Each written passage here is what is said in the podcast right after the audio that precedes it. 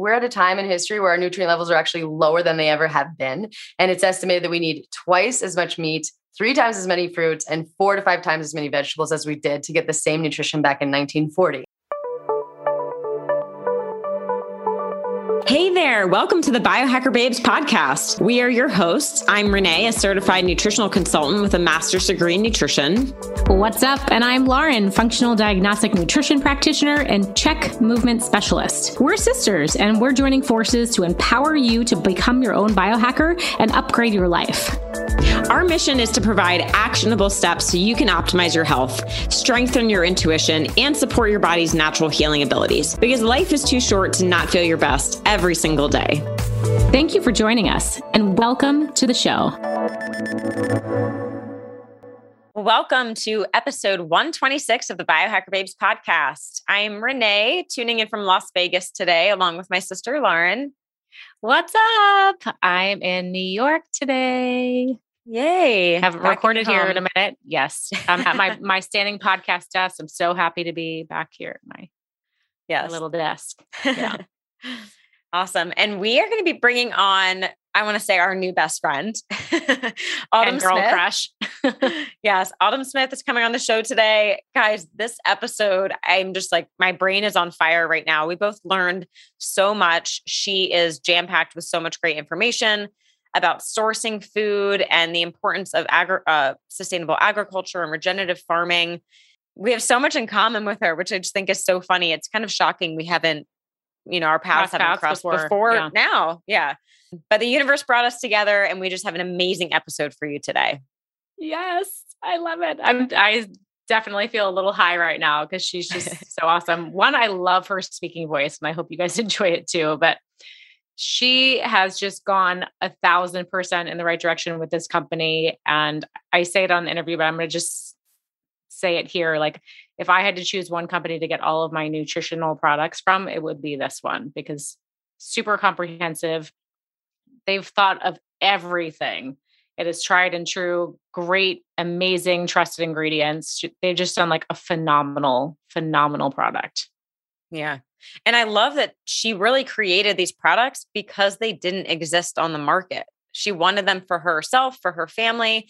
Like, they're grass-fed bone broth protein. She discovered the benefits of this and realized there's no one making a grass-fed, grass-finished bone broth protein. No mm-hmm. one.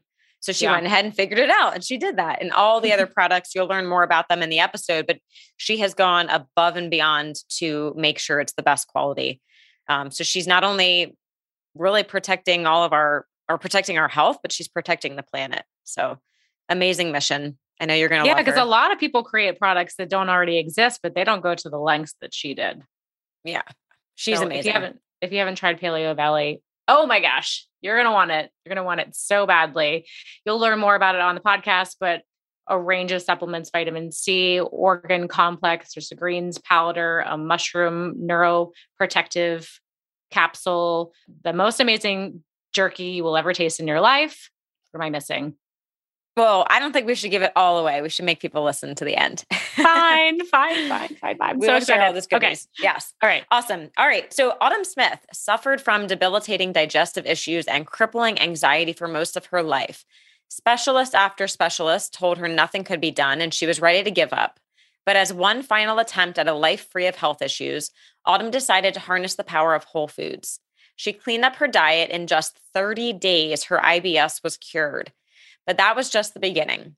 She also had less anxiety, was mentally sharper, and a bubbly side of her that she forgot existed came back. Since then, Autumn has dedicated her life to helping others harness the power of whole foods to live vibrant lives. In 2013, she and her husband, Chas, launched Paleo Valley, a company dedicated to helping people get the essential nutrients they need without added sugars, grains, and other harmful ingredients. But they didn't stop there. After learning about the healing powers of grass-fed, pasture-raised meat, both for our bodies and the planet, Autumn and Chas started their next venture. In 2018, they launched Wild Pastures, a regenerative meat delivery service that sends 100% grass-fed, pasture-raised meat directly to your doorstep. Wow. Autumn and Chas are such an incredible powerhouse couple, and we just can't wait for you to tune in today. Let's bring Autumn on. Welcome, Autumn, to the Biohacker Babes podcast. We are so excited to have you on the show today. Likewise, I've listened to your podcast and I'm just thoroughly entertained by how much we have in common. And I just can't wait to see where the discussion goes. Yes, us too. I know, it's so funny. When we started learning more about you, we realized the three of us are all dancers. You and I went to the same school for nutrition. You and Lauren were celebrity fitness trainers. We're like, what else do we have in common? It's like so crazy. And we're all connected. I love it.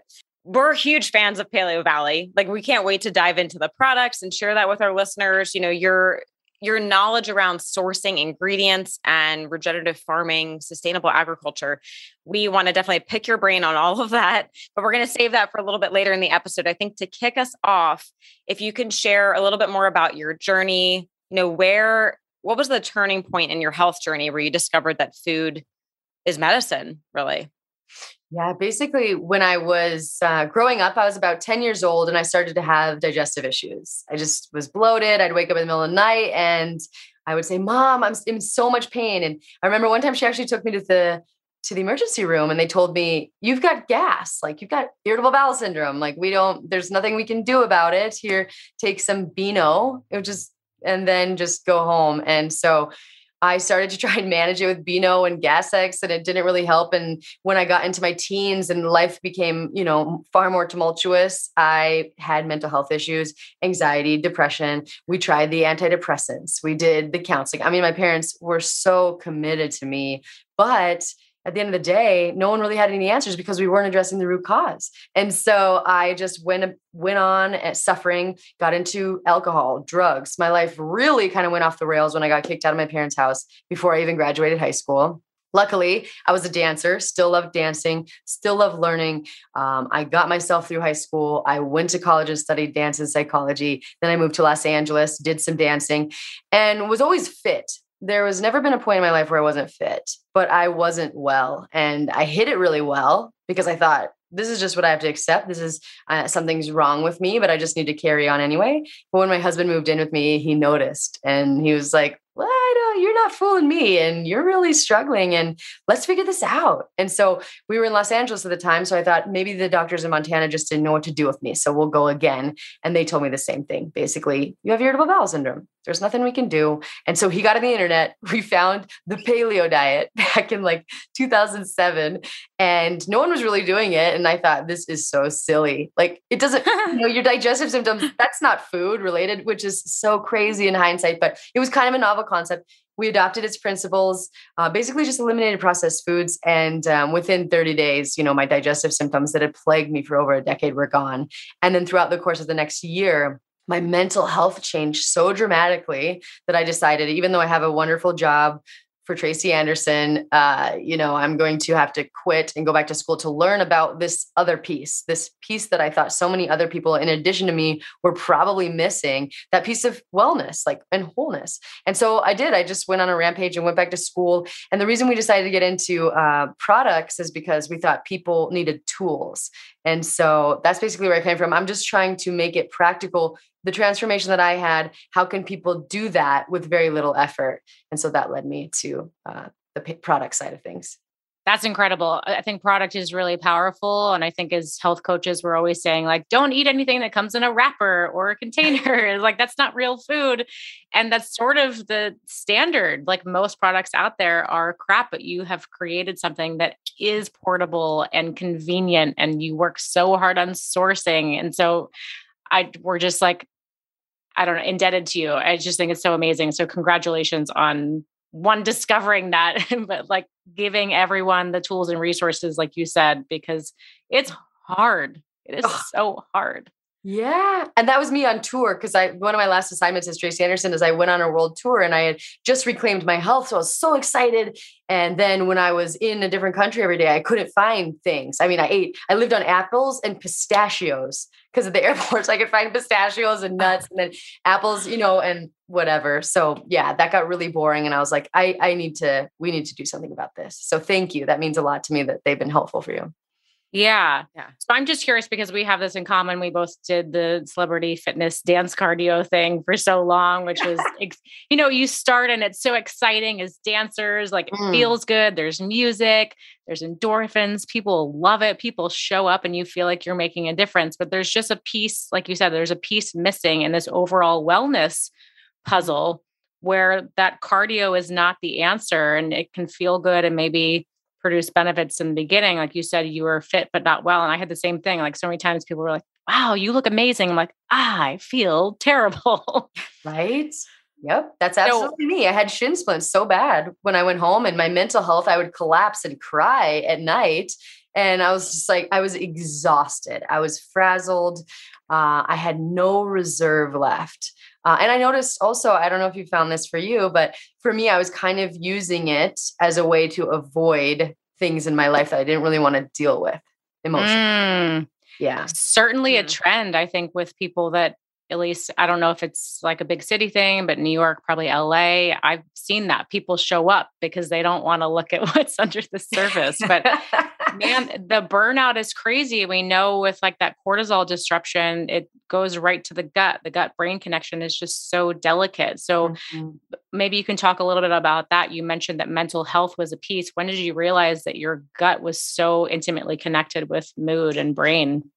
Yeah, you know, only when my mental health mysteriously improved when I was changing no other variable other than my diet, right? I mean, I was married. I had been with Chas for 4 or 5 years before we got married. And so it was only right after we got married and changed the diet that I finally found stability and peace that I didn't know before. Before I was up and down and crying and I'd have these like physiological responses to food and overtraining and all these things that I would then make up my reasons for. I think a lot of us do, like, oh, well, I must be feeling so sad because my husband did something, or, you know, like, and my relationships were taking a hit, or I was just like, someone else did something. Yes. Someone must've done something. I can't just feel this way. Like it's someone's fault.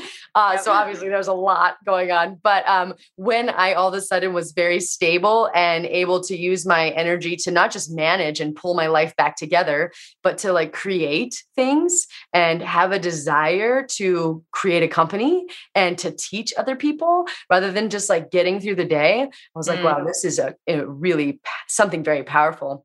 Like you said, we know the brain and the gut, we often think of, oh, well, you know, they affect one another, but actually more information goes from the gut to the brain than vice versa.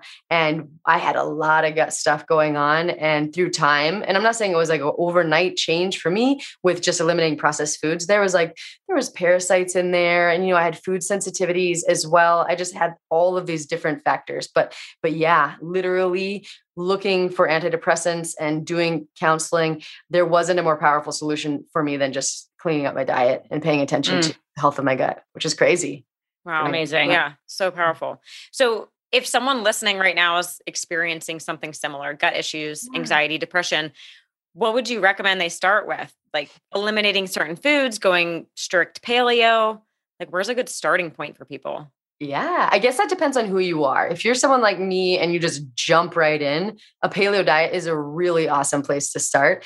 I always have 3 steps I take people through who are just like, I'm ready to go. And that's paleo diet eliminating. So the first is just eliminating inflammatory foods. Usually that's gluten. There are some crazy stories about gluten and mental health issues, even in the absence of any sort of digestive symptomology at all, right? There was, I think, a PhD student, and she started to think that her parents were out to get her. And there was also a woman who would take off her clothes and run naked in the hall, even though she was normal before that. And she was eating bird feces in Portugal. And then they took her off of gluten, and her symptoms went away, even though they brought out electroconvulsive therapy, all the big guns. And she didn't herself even believe it. So when they took her out of the hospital, she went back on gluten. And again, then they found her begging for money and cigarettes in the streets. Her kids did, took out the gluten. And so, yeah, so I don't think everyone is sensitive to gluten, but I think some people are very, very, and it impacts the brain more than any other organ system other than the, you know, your digestion. And also dairy for some people, especially if you have pre-existing gut issues because of gluten, dairy can be a problem. Of course, processed foods. I think the most powerful thing other than just getting rid of inflammatory foods is eliminating soda, processed foods. Your audience is probably doing that, but just stabilizing your blood sugar. Like that's where you start, right? Just learning what it takes to make sure that your blood sugar is not going up and down all day long. And it's really simple. And it doesn't even require that you change what you're eating necessarily. So identifying inflammatory foods is number one. Gluten and dairy and processed foods and sugar, big ones for a lot of people. For me, it was garlic, which is very strange because it's a very healthy food, but it causes me to break out and I just don't feel good when I eat it. And then the next one is balancing your blood sugar, okay? And figuring out what that means. I'm wearing a CGM. I know you guys probably talk all about this and it's really exciting. And then the last one is ensuring that you have nutrients, all of the nutrients, okay? B12, B6, B9, iron, zinc, like creatine. All of these are so important for your brain health. And if you go to this app called Chronometer, do you guys use it? Yeah. Played with it, yeah. Okay. Yeah. So, and then it's free. And I just love telling people about free stuff, right? Because you can go and you can have your nutrient levels tested and that's cool too. But if you're at home and you just take 3 to 5 days out of your life, record everything you're eating and you're drinking into Chronometer, it tells you where those nutrient gaps are when you see them pop up consistently. And then you check, oh, do these identify with the symptoms I'm experiencing? There you go. Just craft a diet. It brings a level of awareness that I don't think you can get from even the testing, like when you test your blood levels or whatever. So those are my 3 steps, eliminating inflammatory foods. And that is, you know, the most commonly inflammatory foods, but also the ones that are inflammatory for you, stabilizing your blood sugar. And we could talk more about how you do that, but I'm sure you guys have covered it. And then also ensuring all your nutrient base is covered. That story I said about gluten, the same thing has been found for vitamin B12. And sometimes deficiency occurs before it is evident in like a traditional marker when you go to your doctor. But there was a woman who had, you know, depression and she kind of just deteriorated and became more and more apathetic over time. Again, they tried all of the traditional therapies and it wasn't until she got B12 injections that she perked up and became her normal self again. So these things really, really matter. And those are typically the first 3 steps. But if you're someone who just wants to baby step your way to mental health, I do think that getting your blood sugar stable is probably the most important thing and the simplest thing. So if you just like stop drinking your sugars, right? That's a really simple thing you can do. Eat your meals in a different order, starting with, you know, your veggies and your protein, and then your sugars and your starches. Making sure that you're just counting, putting a pin down on your sugar intake for the day, right? Just becoming aware of not only sugar, but carbohydrates, which, you know, I'm sure your audience knows can deleteriously affect your blood sugar. So there's a lot of places to begin. It depends on who you are, but hopefully that was helpful. Ah, such great information. My brain's exploding. I'm like, there's a million things I want to ask you right now. I'm like, which one's more important? Sorry. I want to jump into blood sugar. I really wanting.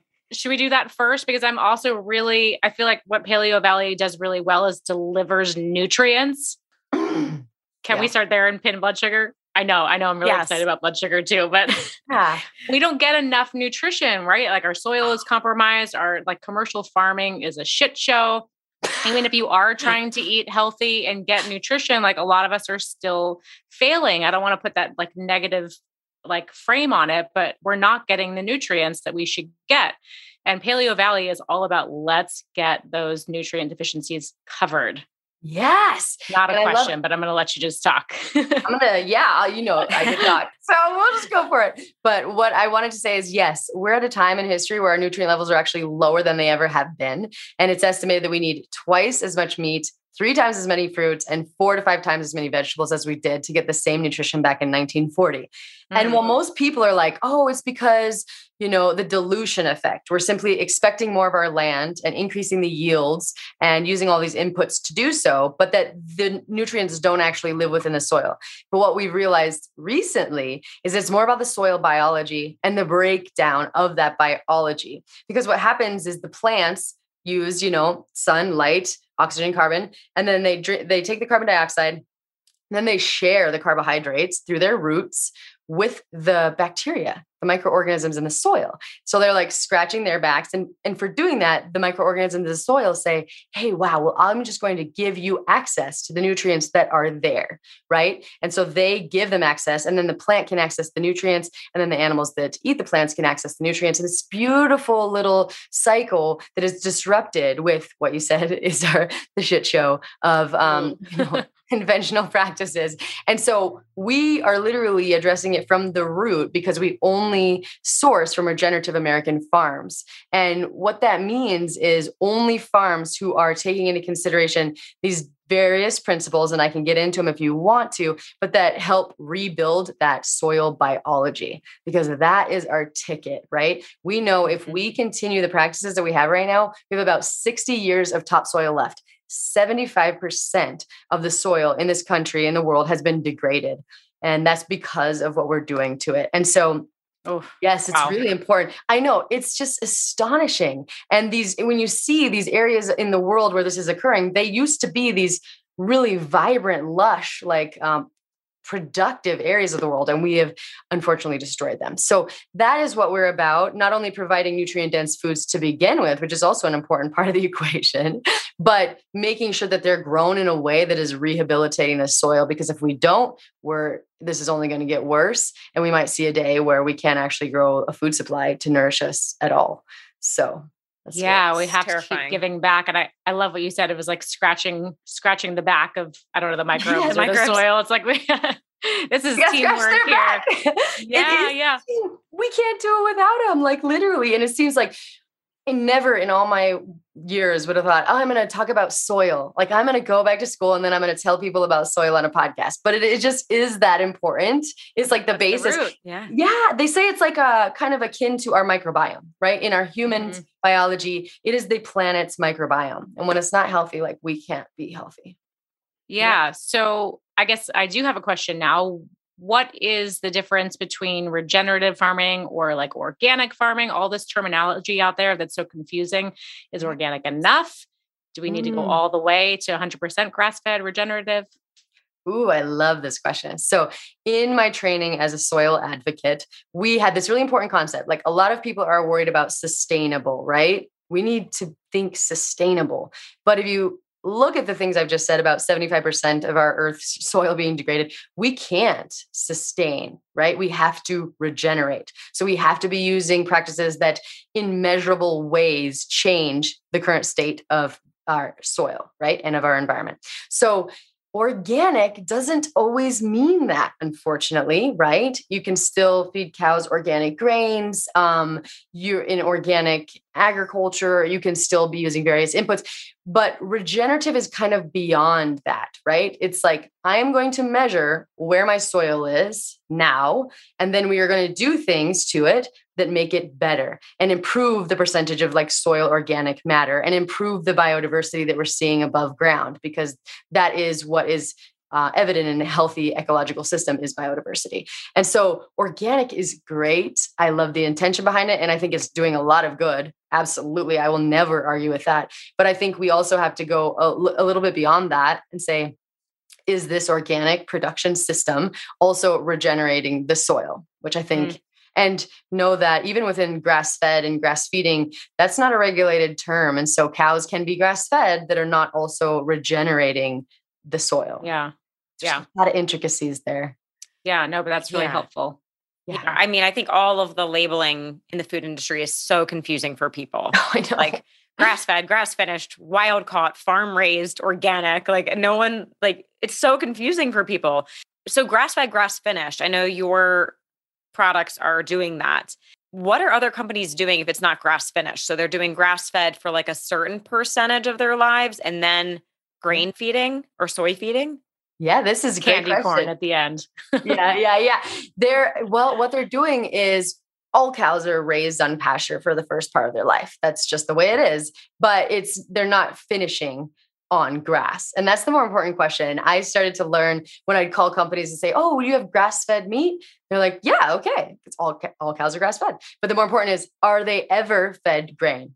Right? That's what you can ask a company and kind of get cut to the chase. And then also, are they being rotationally grazed? Right? So are they, because you can even have a pasture, a grass feeding operation that is leaving the cows on one plot of land. And they can overgraze, and that can actually be deleterious too. So I think because it's not a regulated term, I don't even think some people probably making these products understand these nuances enough to ask. So I don't always think it's like necessarily greenwashing. I think people just don't understand yet because the term, they don't have the power to regulate it like it should be regulated. And that's why it's a good thing that companies like us can just say, yes, across the board, we're going to be sourcing from regenerative farms, or things like Ecological Outcome Verified. The Savory Institute is doing this program again, where they're looking at where your soil begins and what your practices you're doing and where is it ending up. And so there are people who are taking it into consideration and making this easier for consumers. But man, I know it is so confusing. And the deception out there in the labels, like cage-free, free range. Yeah, they only have to have access to the outdoors. It doesn't mean they're actually living outdoors, right? And humanely raised, They can really say that. But if no one's third party certifying or verifying, like that doesn't really mean much, right? Made with no animal byproducts and stuff like that. I mean, there's just so many different labels. But if you can just ask the right questions, is it 100% grass-fed and finished? Is it ever fed grain? Are the practices being used on the farm regenerating the planet? That is the best case scenario. But we all have to begin where we are, right? Know that 95% of the products in the supermarkets are raised in confinement, okay? And so even if one meal a week, you changed your mind and said, I'm going to just upgrade this one meal. I think over time, we'll continue to create a demand and asking these questions, but understand that I don't want this to be an elitist thing or a thing that you have to do. Everyone needs to do it every time or you're failing. It's like, no, just getting awareness, choosing one meal a week, upgrading it. And then slowly over time, we are powerful. They are responding to us. The practices are being used because we are either accepting or not accepting them. And so just know your power, but know that you don't have to do everything overnight. Yeah, that's a great tip. Well, I think what you're doing is not elitist because you've given people, like you said, the resources. It's so easy. I mean, we know that liver is one of the most nutrient dense supplements we can consume, but you're not saying you have to go to a farm and get the liver and cook it and do all that work and pay the money. Like you've put it there and you've sourced it well. And same with the meat, with the beef sticks, we know that's sourced well. So I'm curious, like, do you have relationships with the farms? Are you going there? Like, how do you ensure, like, how does this trust relationship work in this industry? Yeah, that's so important. Yeah, we know all of our farmers very well, and they all have their own stories, and they come down and visit us, and and we go visit them and learn about their operations, and absolutely. And that's, I think, what it's going to take. We just need to be a little more curious about where our food came from, because at the end of the day, if we don't, there are going to be consequences that are far worse than what we're experiencing today. And so, yeah, I mean, I can tell you about our farmer stories if you want, but we have intimate relationships with all of them. We visit them. They are our people. So yeah. So cool. Yeah. I know. Sorry, Renee, I know it's your turn to talk, but I just have one more thought. Like it's true. Like those relationships are so important because we don't really know who we can trust. Like there was that meat purveyor that for so long, everyone thought was so healthy and they were just exposed. It's like, you can be told that something is good. And then I don't know, lies, deception. It's really hard, isn't it? I know. And consumers need transparency more than ever. And so that's one thing. If you want to learn more about the farms, like you can always reach out to me and ask, and we'll tell their stories. But yeah. And the other cool thing about our company is that it's only American farms, because we realize American soil needs the ability to be rehabilitated. And I understand why other companies are sourcing internationally, because generally they have higher standards. But what we wanted to do was, no, we need to create a food supply and food sovereignty here. And that means that we have to be really strict about no outside sourcing and only American regenerative family farms. So that's what we've done there too. That's incredible. Awesome. Love it. Well, thank you for doing all of the hard work and the research. We really appreciate that. You're so welcome. You can tell Chas. Chas is the one on the phone all day asking the questions. Oh, yeah. I have a funny story. One time I was visiting my in-laws in Florida, and they have this like amazing butcher shop that also has a restaurant connected. Yes. And I was really impressed, but I asked the owner, I said, oh, like, this is so amazing. Is this all grass fed? And he's like, you don't want that grass fed stuff. You want the corn fed. This is all corn fed, 100% corn fed. I was like, oh, wow. He was so confident too. Yeah. He said that he was like, grass fed, that stuff doesn't taste good. And like, I was like, what? I was like, I'm not going to argue with you. It is a little different in taste, but it is. And that's so fascinating because obviously there's so much divisiveness in the nutrition space, but yeah, there's some people, because we've been trained and we've eaten corn-fed beef for so long. Some people's taste buds are suited to that. But what's really fascinating, have you guys heard of Dr. Fred Provenza? No. Oh, I think you'd love him. So he's doing all this research. So we know there are nutritional differences, right? Between grass-fed and CAFO, in addition to what's happening with the environment, consistently higher levels of antioxidants and a more favorable profile fatty acid wise in terms of grass feeding. But what most people don't recognize is there's 10,000 other compounds called the secondary compounds. They're like terpenoids and phenols and carotenoids. Things we don't really pay attention to, but that have documented anti-inflammatory, antibacterial, anti-diabetic, even antidepressive properties. And what's cool about that, what you just said about, oh, we don't like the way it tastes, these compounds tell a cow and animals and humans when they've had enough, right? They are like a satiety signal, right? It allows them to self-medicate and tell them what they need and what they don't need, which is why it's kind of cruel to have animals in confinement because they don't have that ability anymore. But also, I think one of many factors contributing to the fact that we continue to eat, even when we've maybe, we are looking for these compounds that are not present in conventional beef, but in far higher quantities in pastured beef. So there is a flavor difference for sure. But I think most of that is because we were raised on corn-fed and that it might actually be a detriment in the long run because we're missing out on all of these other beneficial anti-inflammatory compounds and potentially satiety-inducing compounds that we're not getting in those animal products too. Wow. I would love to maybe quickly talk about your vitamin C product. As you were just mentioning, everything, it's like the big picture with all of these nutrients. And I think vitamin C is a really good example where most people are just grabbing ascorbic acid right off the shelf because it's on sale for $5.99 or whatever. But oh God. So how is your vitamin C different? What else is happening there?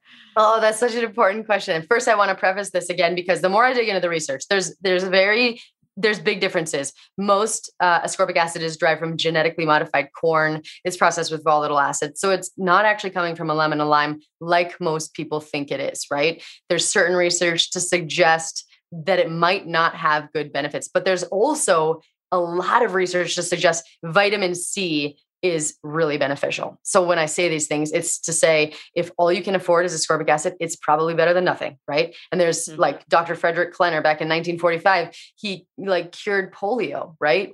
There were 60 different cases of it with high dose vitamin C. So I never want to say you should avoid it and all of it. But if it's all you can afford, ascorbic acid is fine. But there are very big differences. Like I said, genetically modified corn plus volatile acids is not the same as what you're going to get in a whole food, right? Lemon, lime, orange. You're going to get ascorbic acid, which is the antioxidant outer shell. But then you're also going to get a multitude of other amazing compounds that have demonstrated benefits like tyrosinase, which is really important for your thyroid, and ascorbinogen, which is important for your skin and also has hormonal health properties, and then factor J and P. And these are all helpful for your cardiovascular system. And so it's kind of like minimum wage, right? If you're going to have ascorbic acid, it's like, could you get by? Probably. But is it the best case scenario? Are you going to be comfortable? Are you going to be optimizing things? Probably not. And that's where getting a whole food comes into play. And there's two studies I want to mention that were really cool that clearly demonstrate that there are measurable differences. One was in smokers. So I think they liked to test in smokers because we know smokers need more vitamin C, that you smoke a cigarette, and I think you oxidize something like 20 milligrams. Anyway, so they looked at, if you take ascorbic acid, and then you take whole food vitamin C. This was in the form of camu juice. And camu is one of the ingredients in our supplement. What does that do to measurements of oxidative stress and inflammation? And what they found was ascorbic acid did not reduce inflammation, whereas ascorbic acid or whole food vitamin C did, and oxidative stress, which is important, right? Wow. And then there was another one where they ate kiwis or did ascorbic acid. And they noticed, I think the ascorbic acid reduced fatigue, but the kiwi improved, I think, mood parameters as well. So there's an improvement in mood and fatigue, and nothing to be said for mood in terms of ascorbic acid. So there's differences, right? I think best case scenario is we get it from whole foods. Our body has evolved and adapted to extracting the nutrition in whole foods. There is a synergy that you just simply cannot replicate, especially when it's vitamin C in synthetic form, because that isn't even a synergy. That's usually just the antioxidant outer shell. And so we have camu berry, acerola cherry, and amla berry, which is a really revered berry in Ayurvedic medicine. And then we put it into a capsule so that people can access it every single day. It's in 450 milligrams per serving. And most people will say, oh, well, that's just creating expensive urine. And we can get into that, but just because you can absorb more than 200 milligrams at one time, that is one of the biggest myths. And especially if you're sick or ill or stressed, these recommendations that we have are based on very small populations, and they do not consider the wide variety of biochemical realities that we have. So that was a tangent. I don't know if you guys want me to say I love it. No, that's so important. And I'm on board with that. And I do think like ascorbic acid, if that's all you can afford, but I would challenge people to buy the better supplement and just space it out, because we don't know what detriment is coming with like a poorly sourced, and I don't know if there's a binder in there, or what the capsule is made of, but I feel like you could be doing more harm. Wouldn't it be better just to space out what you have invested in?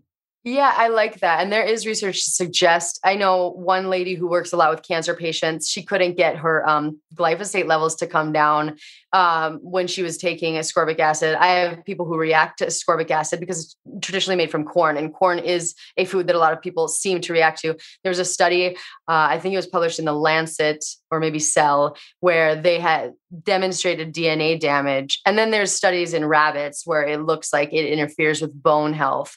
And again, these are among thousands of studies. These are 4 or 5. Do you know what I mean? Where you can actually say that there's demonstrable harm, but you're right. I think absolutely our body will for sure recognize food, and know that also in high doses, vitamin C actually acts like a pro-oxidant. And in the case of cancer, that could be good.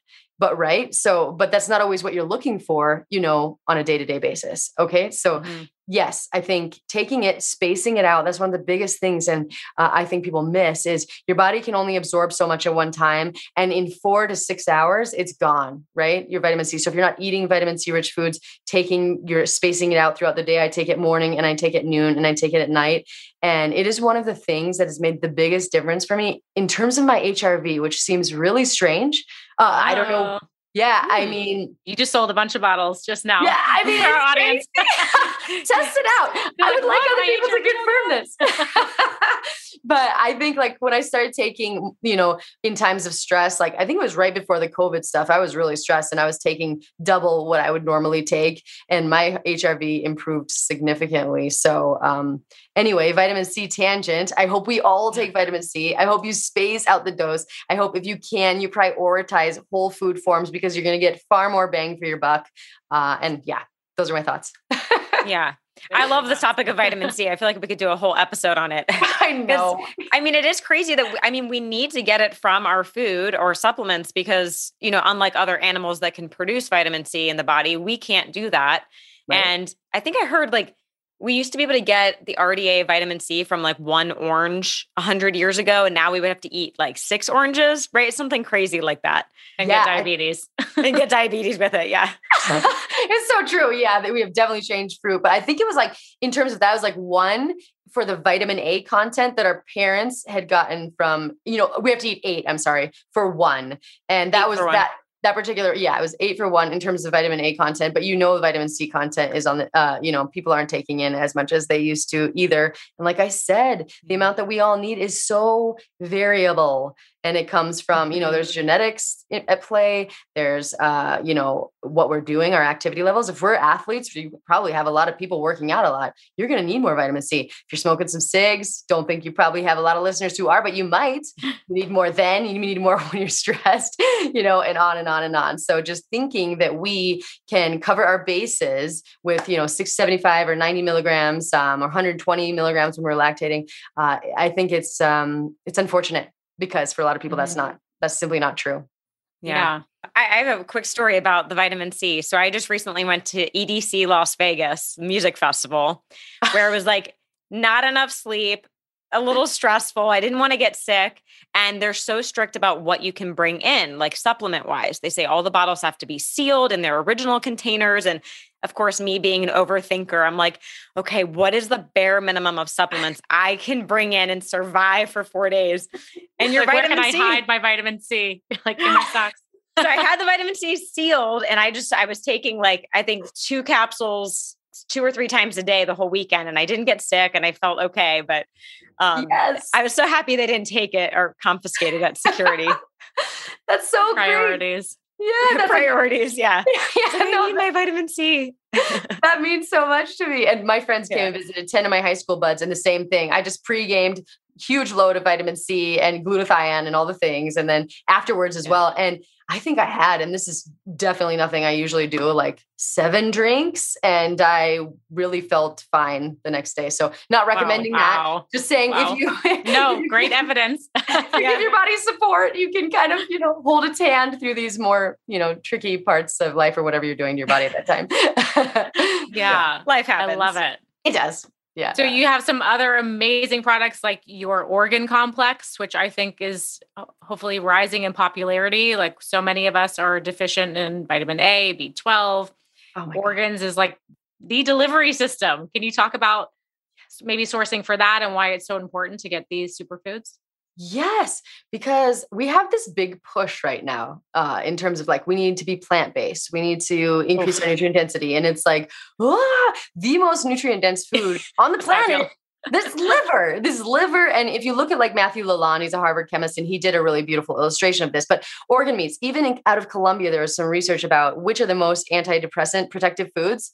Organ meats, poultry giblets, all of these foods that no one is consuming anymore. But like you said, I think even if you compare it to like a ribeye, it has like 30 times the amount of B12, like 4 times the amount of vitamin A. They are just, organ meats are nutrient powerhouses, and they're things that our ancestors prioritize and animals in the wild prioritize. And we have just tossed by the wayside, and it's really, really devastating. Now, the reason I got turned on to them was because when I got pregnant, I just started to get tired, and I was like, what is up with this? What are the most nutrient dense foods? If I eliminate what mainstream nutritional advice is telling me, where can I get this? And it was organ meats. And I tried it. My husband and I used to prepare it, and I would do a happy dance. I was like, wow, I'm getting something that I haven't gotten before from this. And it's really interesting. There is an identified anti-fatigue factor. They showed this in a rat study that rats given like organ meats in contrast to just B vitamins, they swam like 4 or 5 times longer. These rats were still swimming when they had to end the experiment. So they don't know exactly what it is. But then they've also done research in the 1930s. 3 different doctors got a Nobel Peace Prize for the discovery that actually organ meats could cure anemia, pernicious anemia. And so it isn't always about the absolute amount of iron. It's about the retinol and the vitamin A, which are actually very important for the utilization of iron. So I think these energy benefits are due to the B12 and also to the iron. Yeah. And the synergy, right? So yeah, organ meats, eating nose to tail. We can also like balance everything out with organ meats. They have a lot of B vitamins, like you said. And even when it comes to like collagen, they have that glycine, which is balancing out the methionine that all of us are getting in such high amounts from the muscle meats, choline. And like you said, when it comes to differences in how they're raised, you don't want to eat traditional organ meats usually. I just read an article, and they were showing that pesticide concentration in the different parts of animals. I think it went liver was the highest source. And then I think it was tongue and then muscle meats. And then I think kidney was last, surprisingly. But again, organ meats are going to. Interesting. Yeah, I thought that was fascinating. And also when it comes to grass feeding, you're going to get higher levels of like those omega-3 fatty acids appreciably, because in beef, it's kind of like, I get where people are coming from. Well, it doesn't really matter because there aren't a lot to begin with. And that's true. You're not going to like get your daily intake of omega-3s from eating beef, even pasture beef, but organ meats are different. And you do get higher amounts, a lot higher, like 4 times higher amounts in organ meats. And so that matters, but yeah, organ meats are for people with energy issues, people with iron issues, people who want stamina. I have this little amazing testimonial from this guy. He's 60 years old, and he's like, I can finally do, like 10 push-ups. And he, it just said it transformed his life. So organ meats are my jam, but I hate the taste. So we put them in capsules. We source them from American regenerative farms, and we freeze dry them to, of course, preserve all their fragile nutrients. And then people who are accustomed to not eating organ meats can still eat it. They don't have to taste it, and they feel better. Yay. Amazing.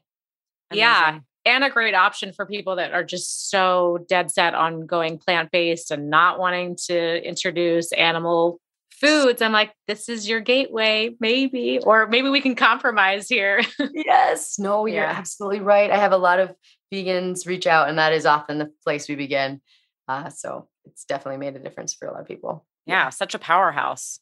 It's crazy. It. Yeah. Yeah. And we just got to liver, but ours contains heart and kidney too, which have, you know, nutrients all their own that have other additional beneficial properties. And so, yeah. Yeah. Amazing. One of my favorite supplements. Really awesome. Thank you. Yeah. Thank you. So I still have on my notepad here to circle back to blood sugar. Ah! I did not forget. Yeah, we have to, because you've mentioned corn a bunch of times and I want to know. I kind of have two questions. I want to know what you have personally learned so far with your CGM, but also if you have experimented with your apple cider vinegar complex as far as blood sugar. Yes, yes, yes. All the things. So, okay, I'm going to start with apple cider vinegar because there's just a lot I've learned. Apple cider vinegar complex. So I learned that basically apple cider vinegar was a way to help promote blood sugar stability, also help improve digestion, right? Back in the day when I decided, my husband and I like him a lot. We're going to try and live as long as possible. I'm going to create a plan. So we had this like daily tonic that we drank every morning with apple cider vinegar and cinnamon and ginger and turmeric and all the things. And I drank it religiously, told all my clients to do it. And then I have a dentist friend who said, don't do that. Like you're going to hurt people's teeth. And so I said, oh, okay, well, what if we put it into capsules? So what I've learned from that, it's very, very interesting. And I've tested it against like Goli, their apple cider vinegar gummies, which contain sugar. And that was always like, what?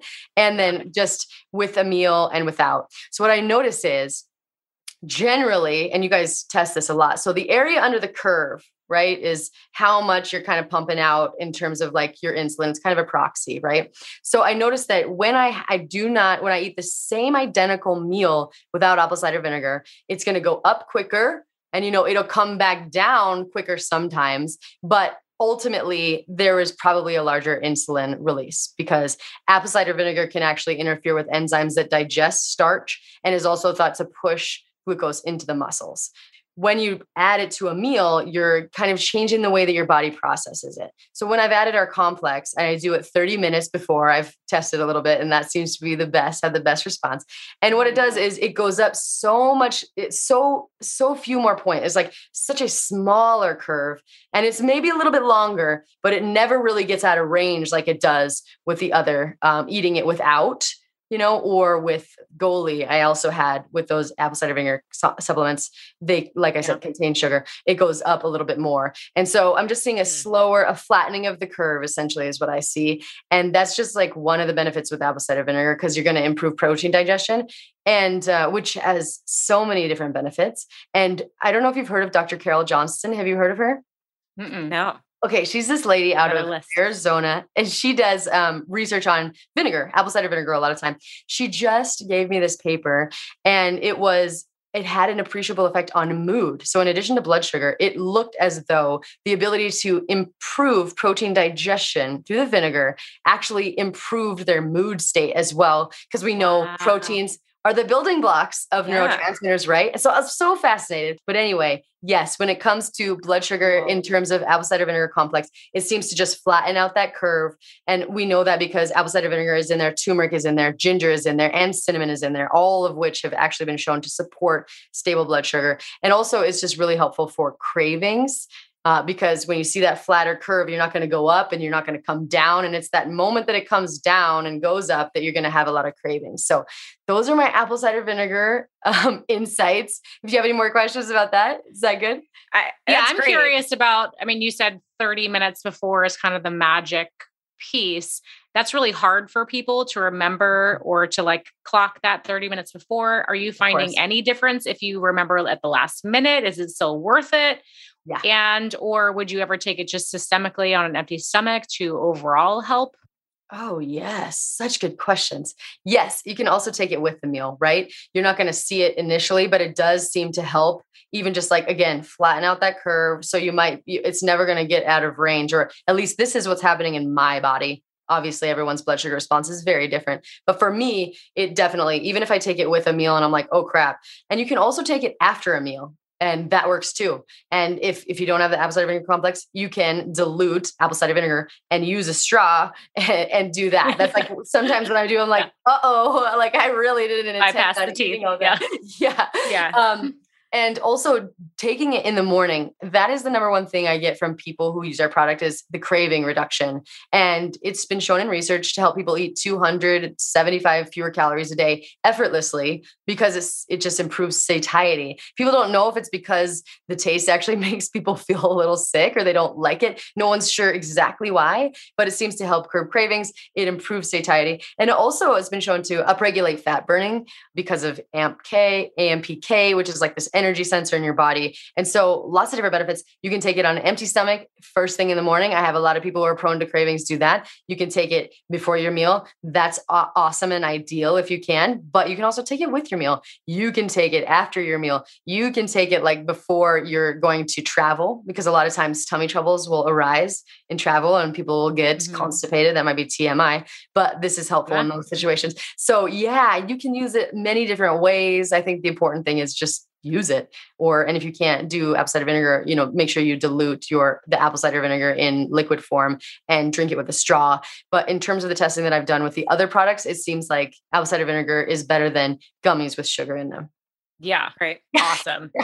Yeah. I've always been a big fan of apple cider vinegar, and similar to your story. So our dad and mom, our dad's a dentist and my mom's a dental hygienist. Yay. And my mom came to me and she's like, what is going on with this craze of everyone drinking apple cider vinegar and lemon? It's destroying the enamel. She was like, you need to tell them to drink with a straw, please. And so, yes, I think it's good to be mindful of that. Absolutely. And even when you do the gummies, you're still, it's still on the teeth. Do you know what I mean? Yeah. So it's good when you get it in true capsule form. But yeah, my friend was like, I know you're trying to help people. Just stop. Like enough with the apple cider vinegar in the morning thing. So, yeah. Unless you're getting a kickback from the local dentist, Yeah, which I wasn't. No, but hilarious. So any other insights from products? Yes, lots of them. Okay. So basically there's this really cool thing about glycine. Pre-meal glycine has been shown in diabetics to help improve blood sugar control too. So our bone broth protein actually contains about 3 grams of glycine. And this is going to vary. Of course, I can't guarantee, but say you fasted and then you take bone broth protein powder, and you can make it into a soup. You can add it to, a smoothie. It actually, when I do a meal with that before and a meal without it, it's a very big difference in terms of my actual glucose response, which is really, really cool.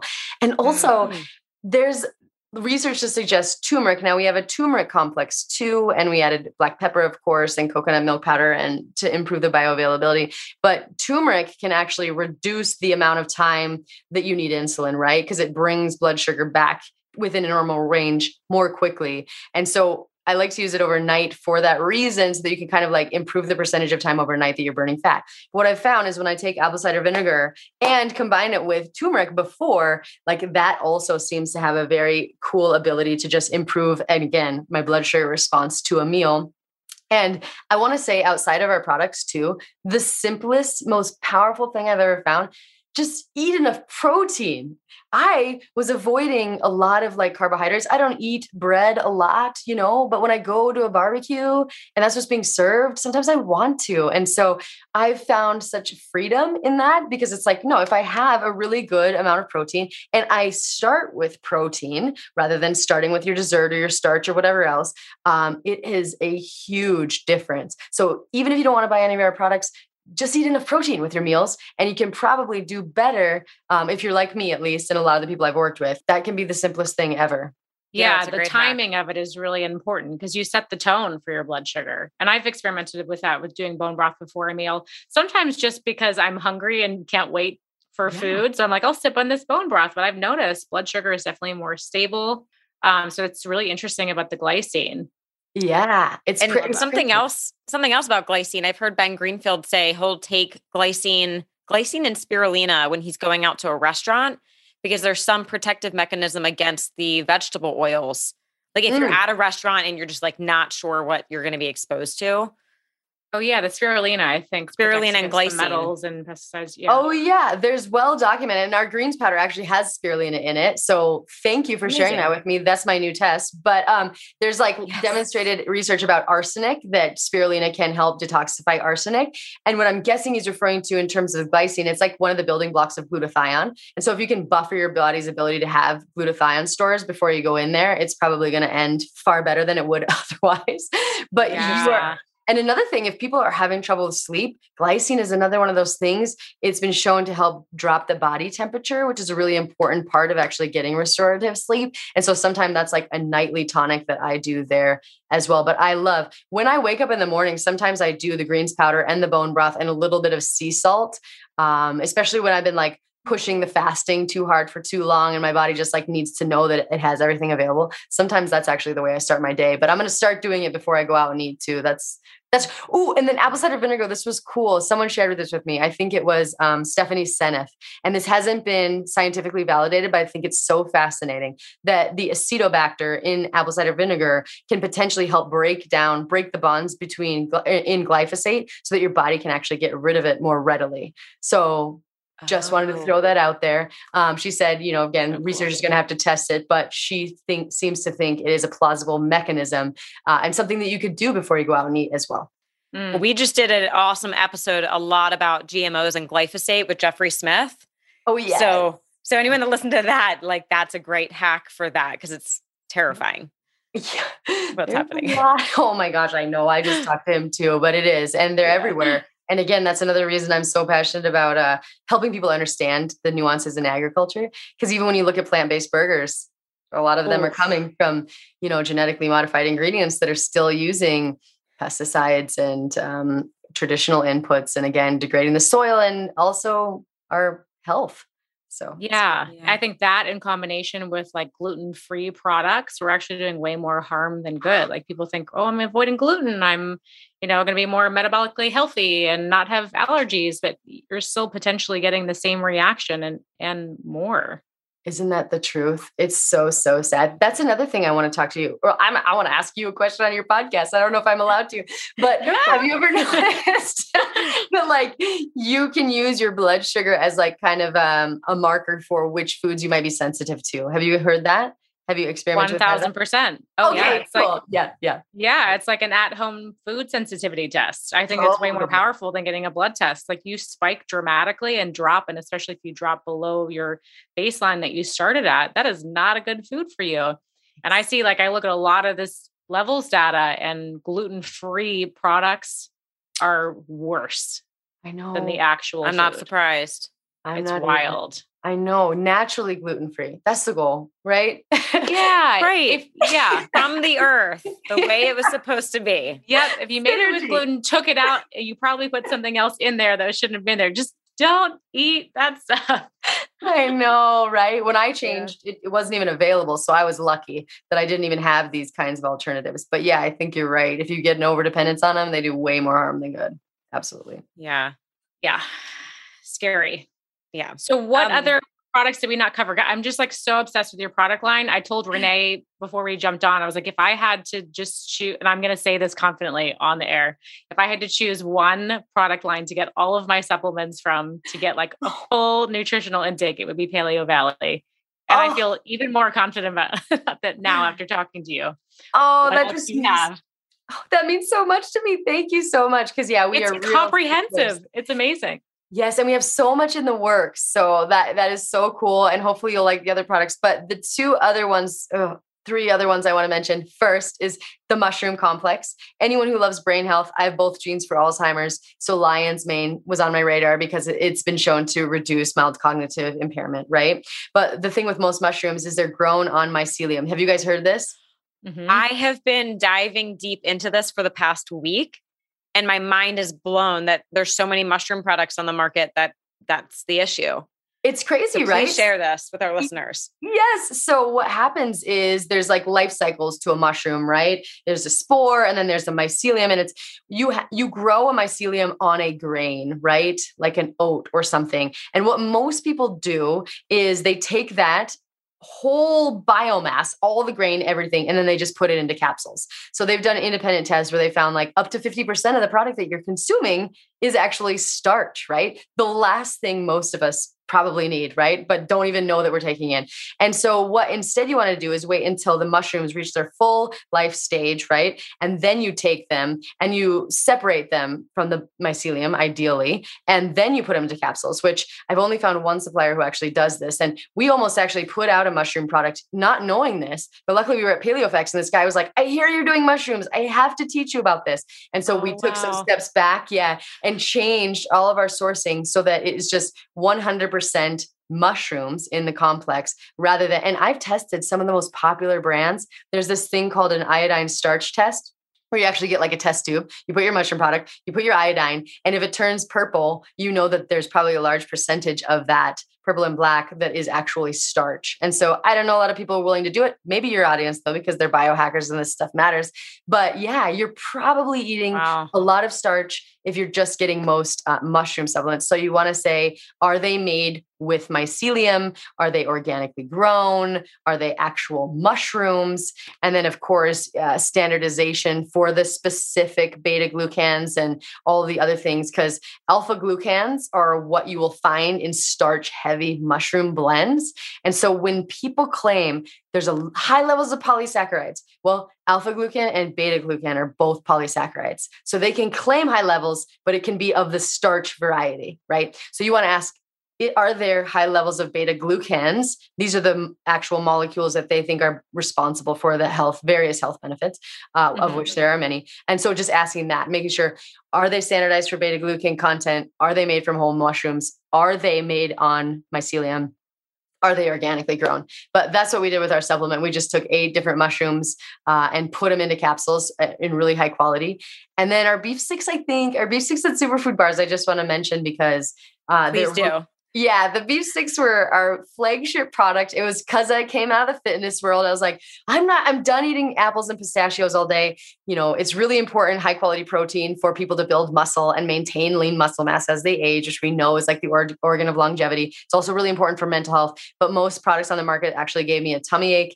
And when I looked into why, there's really crazy ingredients in most of them. Let's just say that. But there's one called citric acid that is actually derived from, genetically modified corn and made with mold and then actually coated in hydrogenated oils, often from like cottonseed or something like that. And then it melts into the product and then preserves it, which, I don't think is ideal. And a lot of people are like, well, it's a small amount. But I think if you're eating a lot of beef sticks, it might not be a small amount. And it's hydrogenated oils. And so we fermented them because again, we're sticklers for what our ancestors have been doing that is working that we've just lost touch with. And so you have like gut healthy beef sticks, essentially from Regenerative American Farms.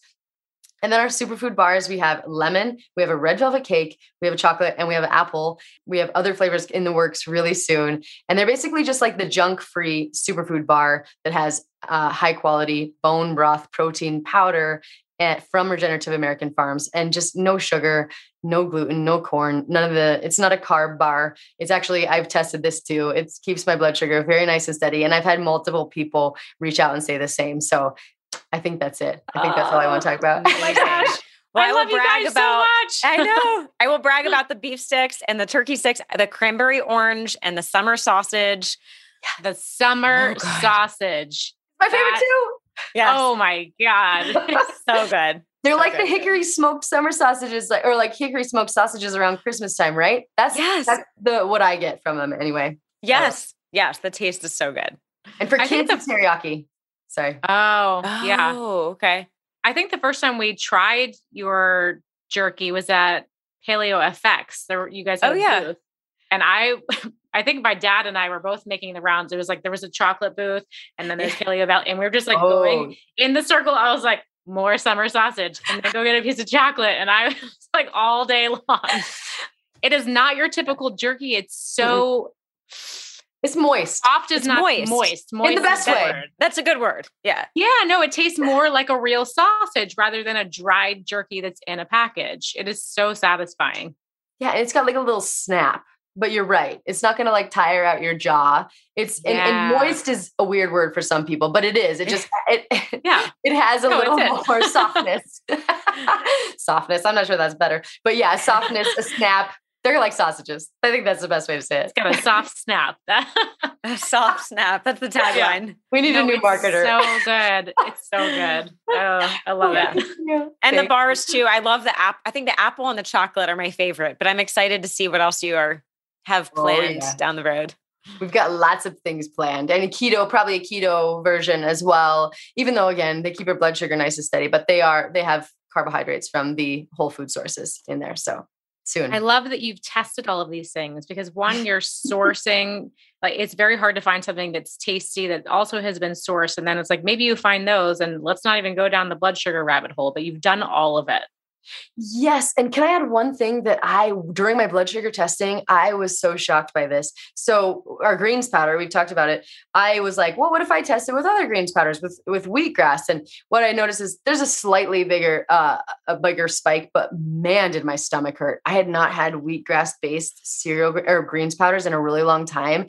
And I was so sick. I almost couldn't even pick up my son from school. And I only say that to say green, most cereal grasses have something called wheat germ agglutinin. It's a lectin. It really rips my gut apart. And if you look at a lot of the greens powders on the market, you see people on Amazon writing, oh my gosh, that just destroyed my gut. It's probably the cereal grasses. And so just look for a powder without them. And of course, ours is spirulina based. And if you do that, you need to make sure the sourcing is really good because spirulina has some controversy around it for good reason, because a lot of it is grown in these pools in heavily polluted areas. And then they actually contain compounds that could damage your health. So anyway, watch the cereal grasses for anyone who goes that direction and might not have made that connection. Yeah. Awesome. I really appreciate that. Yeah. And the spirulina, I guess, because it kind of binds to heavy metals and things. So it makes sense that if you're sourcing it badly, not going to be good for your health. Absolutely. Mm-hmm. It's very, very important with spirulina. And our supplier actually adheres to the European Union standards just voluntarily, which are far more stringent than us. They're just like, we want to go above and beyond because it's so important when it comes to spirulina. So definitely watch it. Well, Autumn, we promised we would keep this at an hour. We have just loved chatting with you so much. Before we let you run, we just want to ask one final question. If you can give our audience a final piece of advice, something they can start doing right away to optimize their health and wellness. I think for me, it's slowing down. Right? When we're doing biohacking and, you can use all the products and do all the things, and use all the gadgets. But ultimately, I think at the end of the day, what we need to realize is our body is speaking to us all the time. And when we're tuning into that and moving slow enough and with enough ease that we will be able to listen, and we will actually find everything that we need in terms of lifestyle and what we're supposed to be eating with that feedback. And it's actually the only way we can get there. I think we can use these tools, like you said, to kind of garner that awareness. But at the end of the day, slowing down, paying attention, noticing your body's cues, that's been the most impactful for me, aside from actually making sure that you have enough joy and pleasure in your life. Love that. The intuition. You got it, right? Yeah. I hated my intuition for a long time. I was like, be quiet. I'm going to beat you down. But now I'm going to go to dance cardio and you can shut up. 6 hours that I'm going to drive around. I'm going to drink. I'm going to smoke. I'm going to do all the things and you're not going to have anything to say about it. But as I get older, I realized that wasn't a good approach. So we're reversing. Yeah. We're right in the ship. Yeah. We learned. Got to listen. We appreciate you so much. This is so much fun. And I wish that this was Living 40 and we had 2 more hours, but super enjoyable. Next time. Yeah. You've been wonderful. You so much. Yeah. So everyone listening, we will share in the show notes how you can get in touch with Autumn, Paleo Valley on Facebook, Instagram. Autumn, you're on Facebook. Are you on Instagram too? I do. Yeah. Do the Paleo Valley. I keep my Paleo Valley is like, just like family stuff. Paleo Valley and Wild Pastures. That's our meat delivery service. If you can do that too. Awesome. Yes, you want to do a quick little bit about that?